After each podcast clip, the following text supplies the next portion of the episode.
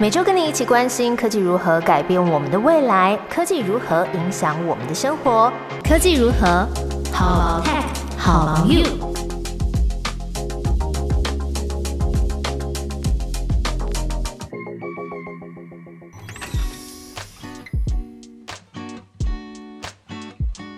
Hello，大家好，我是 Momo，在科技如何每集分享两到三则的科技新知，和你一起探讨生活中的科技大小事。这个礼拜要放清明连假了，应该有些听众近期开始有扫墓的行程吧？每次碰到要拜拜这种时候啊，我其实都会有些小紧张，因为我是拜拜苦手。除了那个 shokim 抓那个 chuse 很菜，很怕被烫到之外呢，我也不太会挑水果，很常拜托那个水果摊老板帮我挑。可是甜的早就被高手像是阿妈、阿姆啊、舅妈阿姨他们买走了。我很常买到那种不甜的，然后拜拜的水果又有一些限制，大家应该知道，就是太多籽的，就是不能拜。然后那个水果一次要买三份嘛，我根本就吃不完啊！夏天容易坏，然后冬天我又不想吃冰的水果。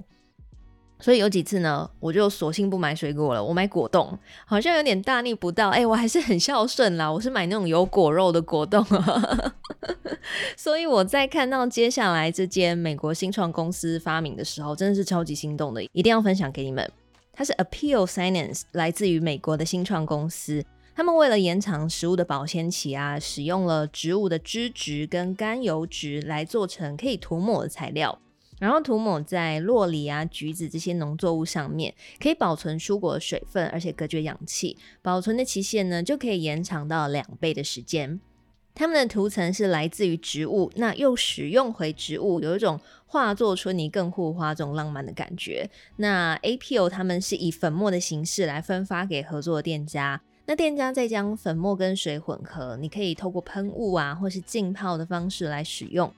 只要把水果涂上这个材料，那晾干之后就可以有保鲜的效果。而且经由处理过的水果跟蔬菜呢，减缓了水分流失和食物氧化变质的这些因素，可以让保鲜的时间延长两到三倍。那建议是使用在一些呃需要剥皮之后再吃的食物，这样子也可以减少过多的塑胶包装。过去有些超市它会因为有环保的考量，要标榜是裸包装嘛。可是水果就真的很娇贵，像是草莓啊、莲雾啊，或是什么哈密瓜、香瓜，你有时候没有把它保护好，它磕磕碰碰之后呢，就是很容易会烂掉、坏掉。所以有些超市丢掉的水果，它不一定是因为卖不完，而是因为它卖相不好，所以造成浪费。那为了不要包装的耗材，反而是造成了更多食物被丢弃。所以呢，根据 APO 公司它的估计，使用了他们产品的美国零售商呢，降低在水果跟蔬菜上面包覆的一次性塑胶包装之后，同时也改善了食物浪费的问题，在水果啊食品浪费上面减少了百分之五十。如果这个技术赶快普及到全球啊，每年就可以省下丢弃食物浪费掉的七十多亿新台币，改善了食物的生态系统。那目前不止在美国，哦在英国跟德国的少部分超市已经开始应用这项技术在一些水果上了。APO Science 他们还在开发可以应用到不同水果跟蔬菜上面使用的新配方。这个配方在提出之后，必须要经过欧盟委员会的审核，才可以拓展到市场上来应用。我真的是很期待这个科技。如果有代理商他想要代理进来，觉得想要试试水温到募资平台去募资的话，我保证，我发誓绝对是会成为那个早鸟赞助者。我为各种保存蔬果花的心思啊，除了上网 Google，还有买厨房的工具书，看葱姜蒜要怎么收纳，然后被一些 KOL 洗脑去买收纳盒跟蜂蜡布。这种费尽苦心研究、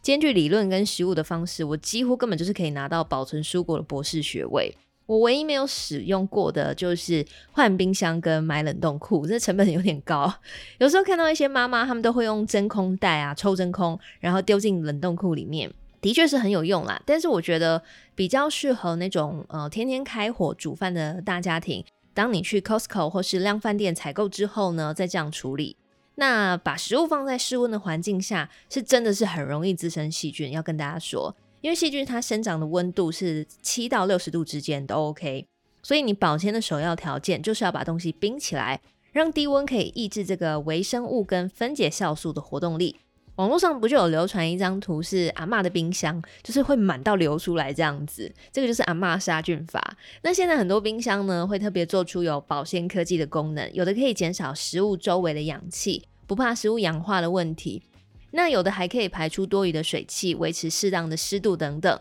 最近 Samsung 就出了一台 BestBog 双循环四门旗舰冰箱，它有独立的变温室，内建五种的保鲜模式，像是适合冷却啤酒的五度 C。保存熟食的三度 C，跟冰冰凉凉的饮料一度 C，还有冷冻生肉鲜鱼的负一度 C，跟冷冻生鲜的负五度 C，它可以让食材维持在最佳的温度跟鲜度，而且呢，他们还有三星独家的 Twin Cooling Plus 双循环冷却系统。冷冻跟冷藏室呢，各自拥有独立的制冷系统跟风扇，可以锁住食物的养分跟水分。那最特别的是，它冰箱可以直接出冷水哦。你在冰箱里面的这个专属过滤壶里面，你想要丢水果啊、茶包、喝水果茶的话，超级方便。而且它可以有两种不同形状的冰块，像是那种方形的冰块或者碎冰都 OK。那如果你最近有要买新家的家电啊，或者是你手上有预算想要淘汰你家的冰箱的话，真的是可以爬文看看这一台，它外形也很漂亮。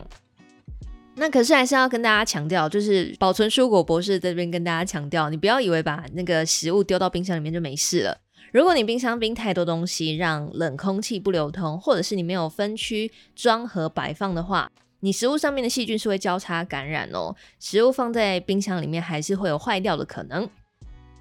好，那么的话题呢，要来转回扫墓。清明时节雨纷纷，湿湿凉凉就算了。最近疫情还是有些变化，提醒大家在南来北往的时候，还是要戴上口罩，做好防疫的措施。那或者是如果你跟家人可以接受的话啦，你可以考虑看看用线上的祭祀来追思。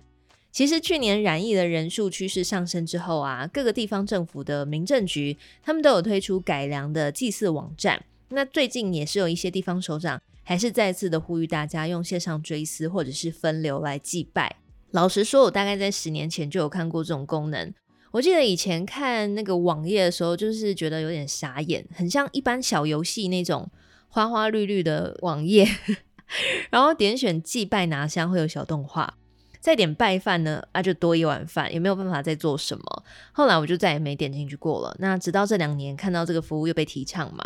我就逛了各大县市的线上墓园，人家是 Coach Surfing，我是 Cemetery Surfing，来跟大家报告我简单的参观墓园心得。蛮多是需要有账号密码才可以登入的，那我就是用一般的访客模式啊，或者是用说明的手册来瞧瞧。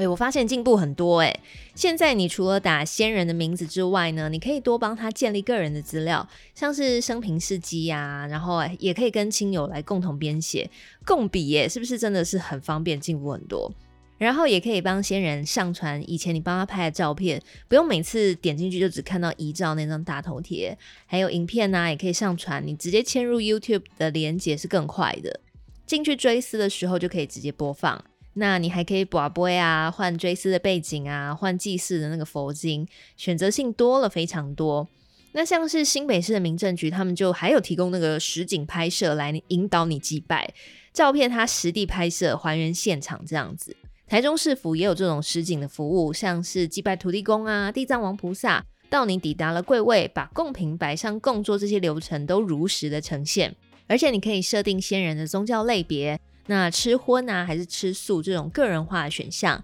让远端祭拜的家属也可以在遥祭的时候如临其境。诶，这个遥祭真的是有够遥，super 遥。好，透过新北市民政局的这个资料看得出来，这个 super 遥的追思呢，已经慢慢的获得民众的认可了。因为它没有线上人数限制，也没有祭拜次数限制嘛，你要拜几次都可以啊。不像去拜拜，你还要翻一下那个农民历，看有没有冲到你的生肖，你才可以去拜。